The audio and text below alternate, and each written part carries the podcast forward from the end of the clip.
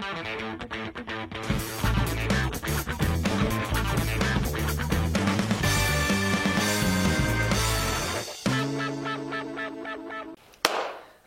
všetky hamburgerové deti, sme tu znova v novom roku. Ste všetci smutní tak, jak my, že končia Vianoce? No my sme úplne smutní, my sme plakali tu, dva dní sme plakali, keď sme sa vrátili naspäť do klasického štandardného modu a to znamená aj natáčanie týchto super videí. Ale určite ste mali všetci štedré Vianoce a viacerí ste dostali túto dnes už legendárnu knihu e, autora, ktorý sedí z hodou okolností vedľa mňa. A v minulosti dá diely niekde dáme na konci, zalinkujeme. Sme sa bavili už o dvoch kapitolách tejto knihy Pokrok bez povolenia. Prvá kapitola sa venovala... Tá bola o vzdielanej ekonomike a takom jednom špecifickom zlyhaní trhu, ktoré sa nazýva informačná asymetria. Áno, a ako asymetria. tieto platformy pomohli odstrániť alebo zmierniť tento problém informačnej asymetrie a ako dokázali ochrániť spotrebiteľa súkromnými nástrojmi. Hej, to bol diel, ktorý už si pamätám názov, Smrť informačnej asymetrie. Mm. Takže keď tak sa prekliknite. Druhá časť sa venovala, a ja si zase nespomeniem, ale spomenieš si ty. Tá sa venuje crowdfundingu, čo bola tá technológia podkladová a problém, ktorý sme riešili sa volal e, problém verejných statkov. Teda akým spôsobom sa poskladať na niečo, čo sme zvyknutí, že poskytuje väčšinou štát, ale tieto platformy crowdfundingové ukázali, že aj súkromníci sa na to dokážu vyzbierať. No ale dnes sa dostávame teda k tej tretej a finálnej časti, ktorá sa volá, že právo a poriadok v internetovej anarchii. Ja teraz sa priznám, že tú knihu už som prečítal, ani nie tak z povinnosti, ale z čirej radosti. A teda viem zhruba, o čom to bolo, a napriek tomu sa si to nepamätáš, lebo to bolo si to nepamätám, a dokonca ani Robo si to tak úplne nepamätal. Ktorú som dopísal pred rokom a pol. dobiehať. V princípe, ale táto kapitola, opravná, ak sa milím v mojom úvode, hovorí o tom, že e, teda takýto, takýto mainstreamový názor, e, ako povedal Thomas Hobbes, že človek človeku je vlkom, e, všetci proste máme prirodzenú tendenciu tých iných okradnúť. A keby preto, tu nebol štát, keby tu nebol štát. Keby nebol štát, preto napríklad, keď máme nejaký obchodný styk, ja chcem od Roba kúpiť túto knihu, Eh, tak my potrebujeme ako dnes nejakého nezávislú autoritu nad nami, ktorá vymyslí tie pravidlá, na základe ktorej tá transakcia predaje knihy prebehne, bude na tie pravidlá dozerať a v prípade, že ja alebo Robo sa navzájom podvedieme, tak nás nejakým spôsobom vypatrá a sankcionuje a uvedie to. No, teda, je, to, je, je to funkcia súdnej moci, teda budú riešiť nejakým spôsobom spory, že keď by som nedodal to, čo som mal dodať, alebo ty by si nezaplatil plnú sumu. A potom je to funkcia alebo služba policajná, je, že tí ľudia akoby vynúcujú to, na čom sa to, na, to, o čom rozhodol súdca. Hej? Ale aj tretia časť, tvorba samotných zákonov. Tvorba samotných kontrola, zákonov, ale áno, áno. aj tvorba zákonov. Či... To, to, je niečo, čo sa po anglicky, tento balík služeb nazýva governance a ja to nazývam v knihe služby práva a poriadku.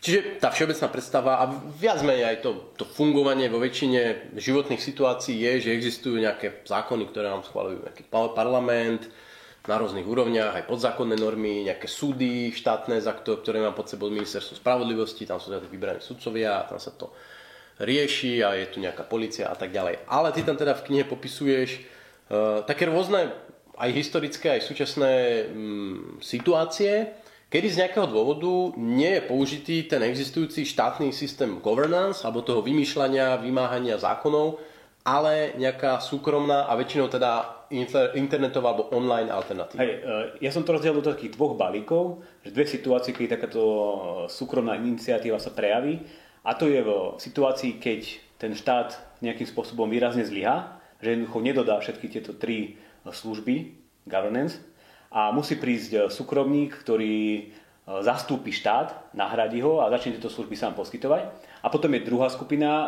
situácií, kedy vlastne tí súkromníci z obsahu alebo z predmetu toho, čo s čím podnikajú, sa nemôžu spoliehať na štát, lebo je to nelegálne. Taký najčastejší príklad je predávanie a kupovanie drog. Je, že tam sa nemôžu spolahnúť tí ľudia na štát, lebo robia niečo, proti čomu štát automaticky bojuje. Po, poďme najskôr teda na tú prvú skupinku. Ehm, asi netreba veľmi na Slovensku sa baviť o tom, že ten e, štátny systém spravodlivosti zlyháva, ale nerežme tu, akože nerežme tu nejakého kočnera, režme skôr také možno, ty to máš také viac technologické, nie že by niekto niekoho uplatil a preto to zlyhalo, ale akože z nejakých technických príčin sa nedal aplikovať ten existujúci štátny verejný systém spravodlivosti na nejaké situácie a tam potom vyplynuli nejaké súkromné No lebo internet nejakým spôsobom začal a e, nie všetky inštitúcie zachytili to, že prišiel internet a podnikatelia častokrát predbehli e, tých politikov. Tak keď začínali e, napríklad podnikatelia s platovými bránami na konci 90. rokov, tak sa stávalo, že tam prebiehalo veľké množstvo podvodníkov a podvodov na týchto platobných bránach. Je taký klasický príklad je PayPal, ktorý jednoducho mal v, neviem, v roku 1999 nejaké tržby, ale počet podvodov na tej platforme, ktoré sa uskutočnili, niekoľkonásobne prevyšovalo tie tržby. Ja, to boli rôzne také podvody, že tam boli, ja neviem, ukradnuté karty, alebo hacknuté heslá do účtov, alebo, nejaké, alebo nejakým spôsobom samotných tých uh, užívateľov niekto keby offline uh, oklamal a zaplatili niečo, za čo nechceli zaplatiť. A jednoducho takýmto spôsobom ten PayPal mal veľké problémy s podvodníkmi. Tak čo spravili PayPal? PayPal sa rozhodli teda, že tak máme tu problém s podvodmi, tak zavoláme na policiu a príde nám policia pomôcť tak takéto niečo skúsili a samozrejme, tí policajti častokrát nevedeli ani, čo je to internet a keď im ukazovali, že tu sa nám niekto hekol do počítača, tak oni išli sa pozerať na okná, že či tam niekto niečo nevypačil alebo dvere, či niekto niečo nevybral zámok. Teda úplne keby nechápali, o čo sa jedná. Ale teda ten PayPal zistil, že, teda, že nemôže sa spoliehať pri riešení podvodov na ten štát a musí si to začať sám riešiť. A on prišiel s takým zaujímavým konceptom, že sa prestal na tie podvody pozerať ako nejaký ex post právny problém, alebo trestnoprávny problém, že ideme riešiť proste tak klasicky, že je tu nejaký zločinec, ktorého potrebujeme chytiť, ktorého potrebujeme odsúdiť a potom potrebujeme ho zatvoriť do basy. Ale začali sa na to pozerať ex ante. Teda ten podvod bol ako keby nejaké riziko, ktoré môže nastať a začali, sa, začali hľadať spôsoby, ako ho manažovať. Teda začali hľadať, ja to volám, že oni keby zamestnali ex ante detektívov, ktorí sa snažia odhaliť ten podvod ešte predtým, ako nastane. No ja by som to ľudovo pomenoval prevencia. Prevencia, presne. Teda vlastne keby začali hľadať spôsoby, ako vôbec zabraniť tomu, že tie podvody nastanú, alebo ako ich odhaliť čím najrychlejšie pri tom, ako prebiehajú. Takže vytvorili si rôzne, ja neviem, systémy umelej inteligencie, rôzne systémy overovania. Dokonca PayPal e, je známy tým, že oni keby vynašli e, napríklad tú aplikáciu alebo tú vec, ktorá sa používa pri stránkach, keď sa registrujete, sa to volá, že Capcha, alebo neviem, ako sa to vyslovuje presne. Nazvime to Kapča. Kapča. Také skoro slovenský názov. Kde, kde musíte napísať, ne, alebo opísať nejaký obrázok, odpísať z nejakého obrázku e, nejaké písmená alebo čísla. Toto vymyslel PayPal, či sa potreboval brániť proti uh, robotom, ktorí napadali jeho, jeho, jeho prihlasovacie uh, systémy. Teda inými slovami, ten, tí, tí podnikatelia na tom PayPale, keď potom robili neskôr rozhovory, tak oni sa keby priznali, že oni sa tvária, že sú akoby nejakí poskytovateľia nejakej nejakých finančných služieb alebo platobnej brány, ale v skutočnosti sú to akéby majú ochranku, ktorá rieši proste prevody peňazí. Že toto je akože ten skutočný ich core business. A nakoniec to vymakali až takým spôsobom, že dnes tam tie podvody tvoria mizivé desatinky e, percenta a dokázali akéby sa ochrániť a obrániť proti podvodníkom. No ale my sa tu vlastne bavíme zatiaľ o tom, že oni vymysleli nejaké technologické alebo nejaké behaviorálne, že hľadali nejaké vzorce správania, ktoré detekovali spôsoby, ako predísť, e, predísť nejakému porušeniu tých pravidel. Ale ty tam popisuješ e, pri týchto online obchodoch e, a rôznych trhoviskách aj teda tie ďalšie aspekty, že tieto trhoviska priamo prišli s tým, že nejakým spôsobom začali generovať, vytvárať svoje vlastné zákony alebo pravidla, teda nazvime to, a riešiť ale aj tie ex post, že stále tam ostali nejaké, možno nie e, podvody v tom pravom slova zmysle, že niekto niekde ukradol peniaze, ale povedzme nejaké spotrebiteľské spory. Nejaké spory. spory. Nejaké spory, že jednoducho, e, neviem, ty si objednáš e, z Číny kabát a príde ti iba nejaká jeho napodobenina, ktorá tam sedí v skrini a nemá si iba neraz na sebe. No, zo dvakrát som ju mal. No, a to iba keď si tu v kancelárii a si sa s ním prikryl. Takže keby toto sa stáva, áno, že to nie je priamo, priamo podvod, ale keby nejaký spor medzi zákazníkom a, a obchodníkom. A takéto veci sa dejú, alebo takéto problémy riešia aj klasické platformy ako eBay a, a, Amazon. O tom všetci vieme, že majú vlastne oddelenia na riešenie sporov, kde môžeme otvoriť spor a títo zamestnanci eBayu alebo Amazonu ten spor nejakým spôsobom budú riešiť. A toto je niečo, čo sa už dneska deje bežne a nie je to až také zaujímavé, hej, že o tom by som asi až tak eh, veľa nepísal a, a, a nerozprával. Ale čo je zaujímavejšie, že v Číne sa objavila jedna platforma, ktorá sa volá Taobao a to si človek môže predstaviť ako takú čínsku verziu eBayu, len s tým rozdielom, že je niekoľkonásobne väčšia, je tam eh, viac ako pol miliardy užívateľov A oni takisto mali tento problém so spormi, ale keďže tam bolo tak, také veľké množstvo užívateľov, tak jednoducho uh, museli by zamestnať, totiž, uh, museli by zamestnať veľké množstvo aj nejakých uh, sudcov ich, ktorí by riešili tieto spory. A oni sa trošku rozhodli k tomu pristupovať iným spôsobom a využili tú masu ľudí, ktoré sa im tam prihlásila na tú platformu, ktorá tam obchoduje a nakupuje, na to, aby začali riešiť tie samotné spory. Teda oni vytvorili takú možnosť pre tých samotných užívateľov, že sa mohli stať, alebo môžu stále stať niečím, čo ja nazývam voľnočasoví sudcovia. Teda, že tí samotní ľudia, keď majú na tej platforme dobrú reputáciu, uh, sú tam už dlho, vedia, ako funguje to obchodovanie, aké sú tam pravidlá, aké sú tam tie zákony, tak sa môžu prihlásiť a stať sa uh, voľnočasovými sudcami. A potom to vyzerá tak, že ty si teda objednáš ten kabát a nie si spokojný s tým, čo ti prišlo, uh, ten obchodník povie, že on ti poslal to, čo si si, si objednal. Vy otvoríte nejaký spor, ty máš 3 dní na to, aby si do toho systému nahral nejaké fotky, napísal, že kde je problém, prečo nie si spokojný. Uh, tie 3 dní má aj obchodník, aby sa vyjadril k tomu sporu. A potom tento spor prejde k 13 náhodne vybraným týmto voľnočasovým sudcom. To budú nejakí úplne bežní činenia, ktorí... Čiže taký ľudový súd. Hej, taký ľudový súd, ktorí majú veľa času a proste chcú sa uh, takýmto spôsobom zabaviť, lebo čo je zaujímavé, oni nie sú za to platení, oni nedostávajú za to peniaze oni dostávajú iba nejaké povedzme, že zvýšenie reputácie a dostávajú potom taký špeciálny kredit, ktorý môžu použiť na uh, darovanie peňazí pre charitu. Hej, pre charity. Takže oni nie sú finančne odmenovaní. No ale títo 13, títo 13 sudcovia majú 48 hodín na to, aby rozhodli o tom, kto má pravdu a jednoduchá väčšina rozhodne.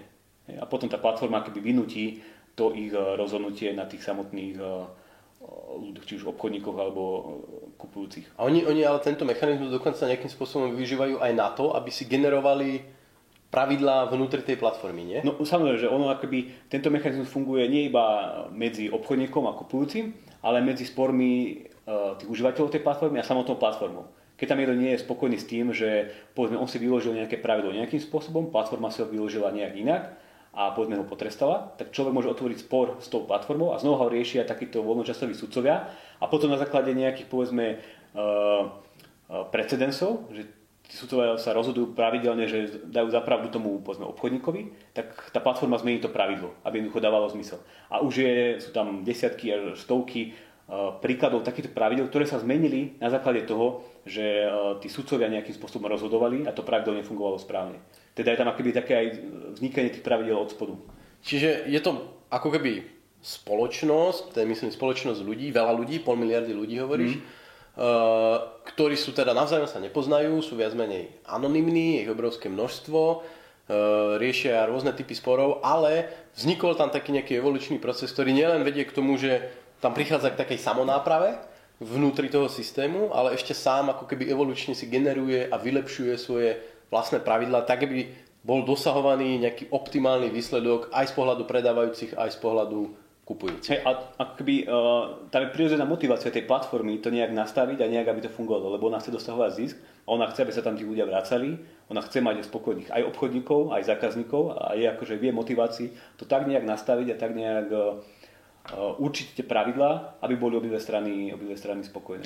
Lebo ono, ty tam uvádzaš aj príklady, kedy, e, akože to je vždy nejaký proces e, skúšania a úspechov a neúspechov, kedy nejaké platformy si zaviedli nejaké spôsoby pravidiel alebo reputácie mm-hmm. alebo mhm. podobne a tie sa moc neosvedčili a potom sa následne museli meniť, lebo všetky pravidlá sa dajú nejakým spôsobom gamiť, takže Jasne. tá dynamika je tam, a, je tam si a, a to je dôležité, že napríklad tie platformy sa zamýšľali na takými spôsobmi, že uh, oni môžu, majú na výber, že povedzme robiť nejaké také veľmi prísne pravidlá, ktoré budú uh, trestať ľudí a budú zabraňovať veľa zlým veciam, aby sa stali. Budú veľa odchytávať tých podvodníkov napríklad. A takýto spôsob, alebo takéto nastavenie pravidel spôsobí aj to, že e, budú trestať a zachytávať aj veľa dobrých e, obchodníkov. Hej? Že napríklad tá platforma PayPal, keď nastaví e, to sito veľmi prísne, tak zabraní aj veľkému množstvu dobrých obchodov. Čiže false pozitív tam false bude. Pozitív, a presne, presne. A na druhej strane, keby to sa robíte práve veľmi laxne, tak zase majú opačný problém. Ja, takže oni musia nejakým, nejakým spôsobom vyvažovať, že čo je to tá optimálna miera podvodu. Lebo takéto niečo naozaj v obchode existuje, hej, že cieľom týchto platform nie je úplne zrušiť na minimum e, všetky podvody, lebo to by akože najľahší spôsob, ako zrušiť na minimum podvody, je proste zakázať obchodovanie. Hej? Potom máte istotu, že nebudú žiadne podvody, ale toto nemôže byť cieľ. Oni musia nájsť akéby vyvažovať tie náklady a prínosy prísnosti tých pravidel. A to je niečo, čo akby politike sa to nazýva hodnota za peniaze, ale vieme, že tí politici to nevedia robiť, e, nechcú to robiť a častokrát pri tom zlyhávajú. Toto je teda tá, tá časť e, súkromného governance, kde teda ten štát to nevie robiť, lebo ak vás niekto akože natiahne na eBay, tak asi nejdete na obvodné oddelenie policie Bratislava 4 a nenahlasíte tam teda pri okienku, že tuto pán Lipching mi e, poslal niečo alebo mi neposlal, poslal mi tehlu ako takto by som akože... zamili ramenami. Čiže toto v podstate štát nevie robiť. Človek to môže skúsiť, ale štát sa na to vykašľa. Hej? Že to je tá vec, že proste jednoducho to úplne pod, pod jeho radarom to je. No ale potom je tam tá, ako sme spomínali, tá druhá veľká skupina, že vy ako si to nechcete tomu štátu povedať, že tam máte nejaký spor. A to sú teda primárne kriminálne aktivity. Hmm a hlavne teda toho biznisového charakteru, teda e, výmena nejakého nelegálneho kontrabandu, primárne drog, ale zbraní a podobne. Ešte by som taký že disclaimer, že aj to tam aj píšem v tej knihe, že e, rozprávam to o nelegálnych veciach, ale to neznamená, že nejakým spôsobom obhajujem tie nelegálne veci a že, že drogy by ste nemali brať nikomu. Pozrite sa, mladý športovec.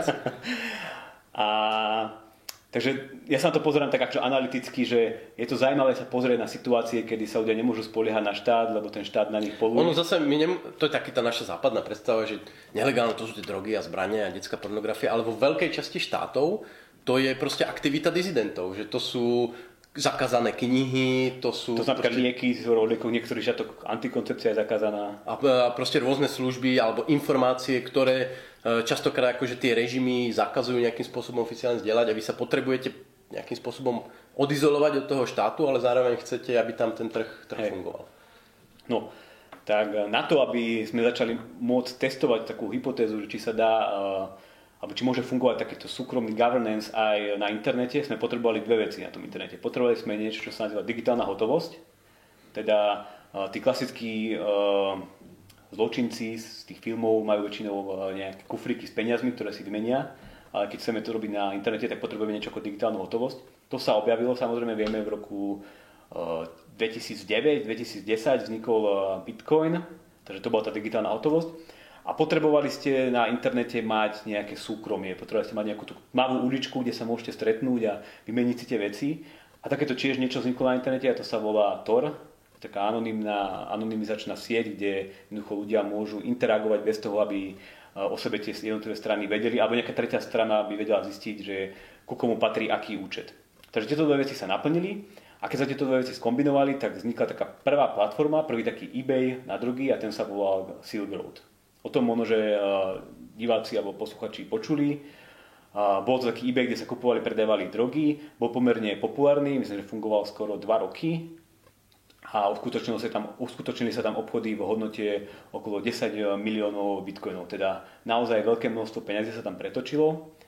A čo pre mňa ako ekonóma je zaujímavé, že ako to teda fungovalo, lebo tam, ako som povedal, tí ľudia boli Eh, anonimný. Hej. Tam to už nebolo ako v tom, eh, na tom eBay alebo na tom Taobao, že tam ste obchodovali s nejakou reálnou identitou, že ten človek mal eh, nejaký založený obchod a proste vedeli ste ho keby spárovať s nejakým fyzickým človekom. A tam jednoducho ľudia boli úplne anonimní, tam neviete, s kým ste obchodovali.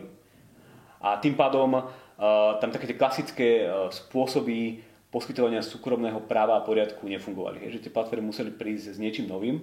A to niečo nové sa volá, že mm, vy môžete mať anonimnú e, identitu, ale to neznamená, že tá identita nemôže mať svoju vlastnú reputáciu, že nemôže byť nejakým spôsobom jedinečná.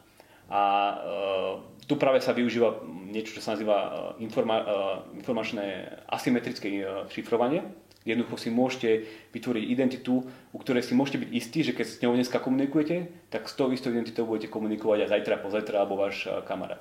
A keď sa znova táto technológia skombinovala so všetkým tým, tak vzniklo niečo, ako reputácia anonymnej identity.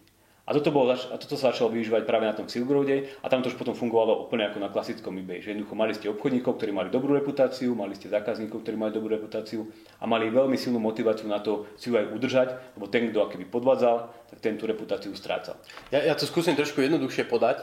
E, čiže hovorím dve, dve substancie. Kryptomeny, to asi netreba vysvetľovať, mm. jednoducho, aby ste mali čím platiť a druhé, asymetrické šifrovanie. Čo alebo ten Tor, alebo ten Tor ako taká, taká sieť, kde sa dá kupovať a predávať. Takže vlastne tri by som, Také tri, ako no. Tor je tá infraštruktúra, mm-hmm. cez ktorú sa tam vôbec pripájame, aby aby jednoducho naše IPčky...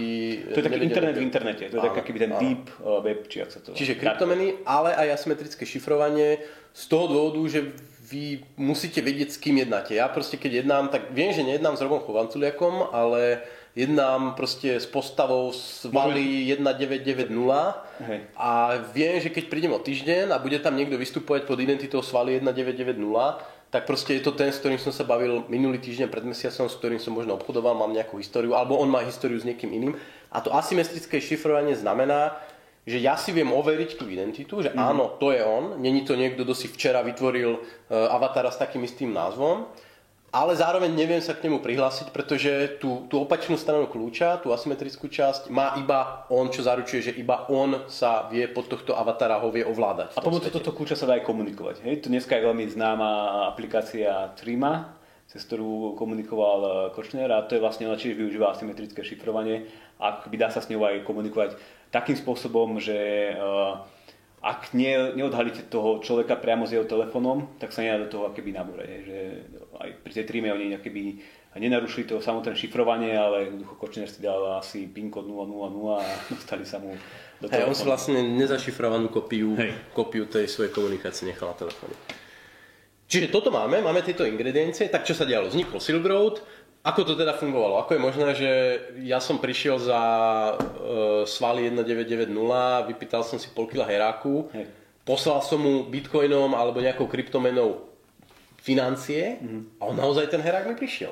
Ako je to možné, že ma neoklamal? No, keď sa na to pozrieme takýmto spôsobom, že sa už obchodujú veľké uh, čiastky alebo veľké množstva drog, tak tam to fungovalo klasickým spôsobom na tej e, reputácii.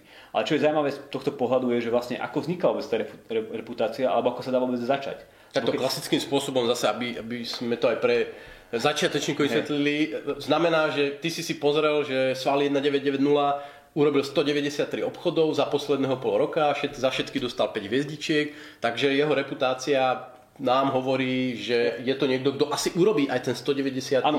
obchod. O, o, zase je podobne, ako sme sa bavili pri tej informačnej asymetrii, že jednoducho tá reputácia tlačí na tých ľudí, aby, sa, aby si na jednej strane vyhľadávali partnerov, ktorí majú tú dobrú reputáciu, že si majú, majú motiváciu skontrolovať tú reputáciu a zároveň to tlačí na tých ľudí, aby sa aj počas tej transakcie správali pekne, aby naozaj splnili to, čo majú, lebo keď sa nebudú správať pekne, tak tá ich reputácia sa zniží a na budúce už nebudú mať s kým obchodovať.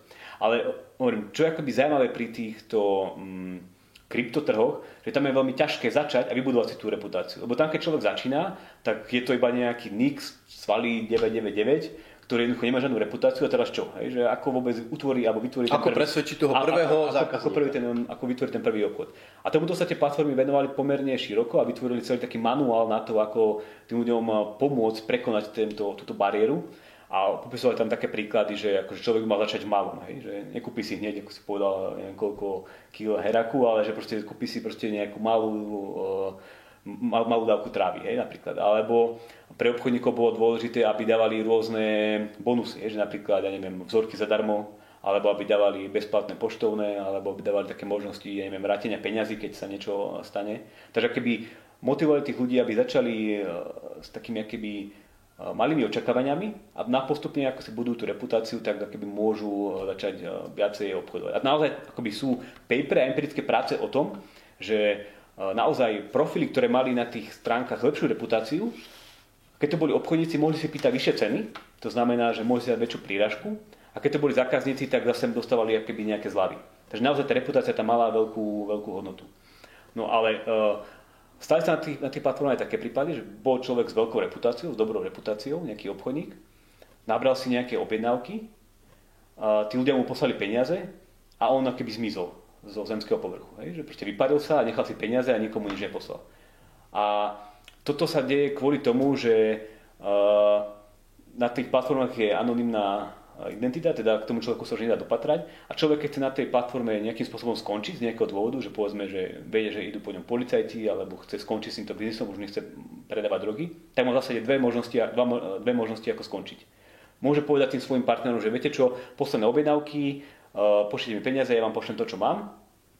A tak to skončí a končíme. Alebo môže povedať, dobre, dajte znova nejaké objednávky, budem vám posielať a on sa iba odpojí. A toto bol častý problém a naozaj sa dialo, že takéto podvody tam vznikali. Sa to volá, že exit scam. Jednoducho ľudia exitli aj s dobrou reputáciou, naozaj veľmi dobre overení obchodníci. A proti tomuto problému uh, prišli z platformy s takým uh, mechanizmom, ktorý sa nazýva escrow. Jednoducho je to nejaká zábezpeka tretej strany, že tá samotná platforma si vytvorila účet, na ktorý poslali peniaze zákazníci, keď sa za niečo zaplatiť. A tieto peniaze uvoľnili uvoľnila tá platforma tomu obchodníkovi až v momente, keď zákazník potvrdil, že dostal e, to, na čo čakal. To inak to bežne funguje aj v offline svete, a. vinkulácia účtov, keď prevádzate nehnuteľnosť. Alebo je jednoducho nejaká tretia strana, nejaká zábezpeka, ktorá... Až v momente, keď dostanú nejaký dôkaz, ja neviem, zapis do katastra alebo niečo podobné, tak vtedy sa uvoľnia peniaze. Takže takýmto spôsobom ako keby uh, riešili tento problém toho exit schému, že vlastne uh, tá platforma vysvetovala tým ľuďom, že neriskujte a využívate túto, túto moju službu, za ktorú, sú, za ktorú, sú, za ktorú si uh, samozrejme účtoval nejaké peniaze. Myslím, že to bolo okolo 6-7% e, poplatok. Čiže keď to zhrniem, uh, anonimný svet, ale s reputáciou, uh, spôsob platby a zároveň služby, ktoré zabezpečia, uh, aby ste tam cítili rozumnú mieru istoty, nazvime to, ako hey. napríklad escrow. A, a čo je ako zaujímavé, že to nie je iba nejaká taká teoretická, abstraktná, abstraktný konštrukt, ktorý tu teraz rozprávame, že to fungovalo, ale akože boli to drogy a bojovali proti ním napríklad uh, také uh, združenia ako FBI, ako organizácie ako FBI, a robili sa také štúdie, že FBI si objednala nejaké e, drogy a potom ich testovala, že to, čo dostali, či naozaj je to to, čo si objednali a či tie drogy nie sú iba nejaké fejky a že či tí ľudia, obchodníci neklamú tých svojich zákazníkov. A tie štúdie väčšinou končili tak, že e, tá kvalita tých drog bola na úrovni 95 až 98%. Teda naozaj ten obchod ako keby e, tam fungoval bez problémov a neboli tam nejakí podvodníci, že tí ľudia dostávali to, čo si zaplatili. Že to je na tom zaujímavé, že tá anarchia jednoducho nebol iba nejaký svet chaosu, kde jeden druhého proste okradali, ale naozaj e, to, za čo si človek zaplatil, to aj dostal. No a pokiaľ nie som Feťak Dušan, čo to pre mňa ako spotrebiteľa legálnych statkov vlastne znamená? No, ono potom e, začali vznikať e, rôzne ďalšie platformy, tento Silk Road zatvorili, hovorím, fungoval asi dva roky, potom ten majiteľ spravil nejaké chyby a FBI ho dostala. Hneď sa potom následne objavil do 30 dní Silk Road 2, ten potom tiež zatvorili do 30, dní, do 30 dní sa objavil Silk Road 3. Ten ako tak funguje dnes, ale týchto platform už je veľké množstvo. A objavila sa už taká platforma, ktorá sa nazýva Open Bazaar a tá kombinuje e, technológiu torrentov. Môžeme posluchačom divakom vysvetliť, že torrenty sú vlastne také nejaké peer-to-peer posielanie e, súborov. Je to vlastne distribuovaná, alebo e, rozdelenie nejakého súboru na veľké množstvo malých častí a distribuovanie po veľkom množstve počítačov. A takéto siete sa nedajú tak jednoducho vypnúť. Hej? A vznikla taká technológia, ktorá nakombinovala práve uh, Silk Road s torrentami a vznikla platforma, ktorá sa volá Open Bazaar. No a prečo o nej rozprávam? Lebo to je platforma, ktorá funguje na takomto darknete a ona sa už nedá vypnúť.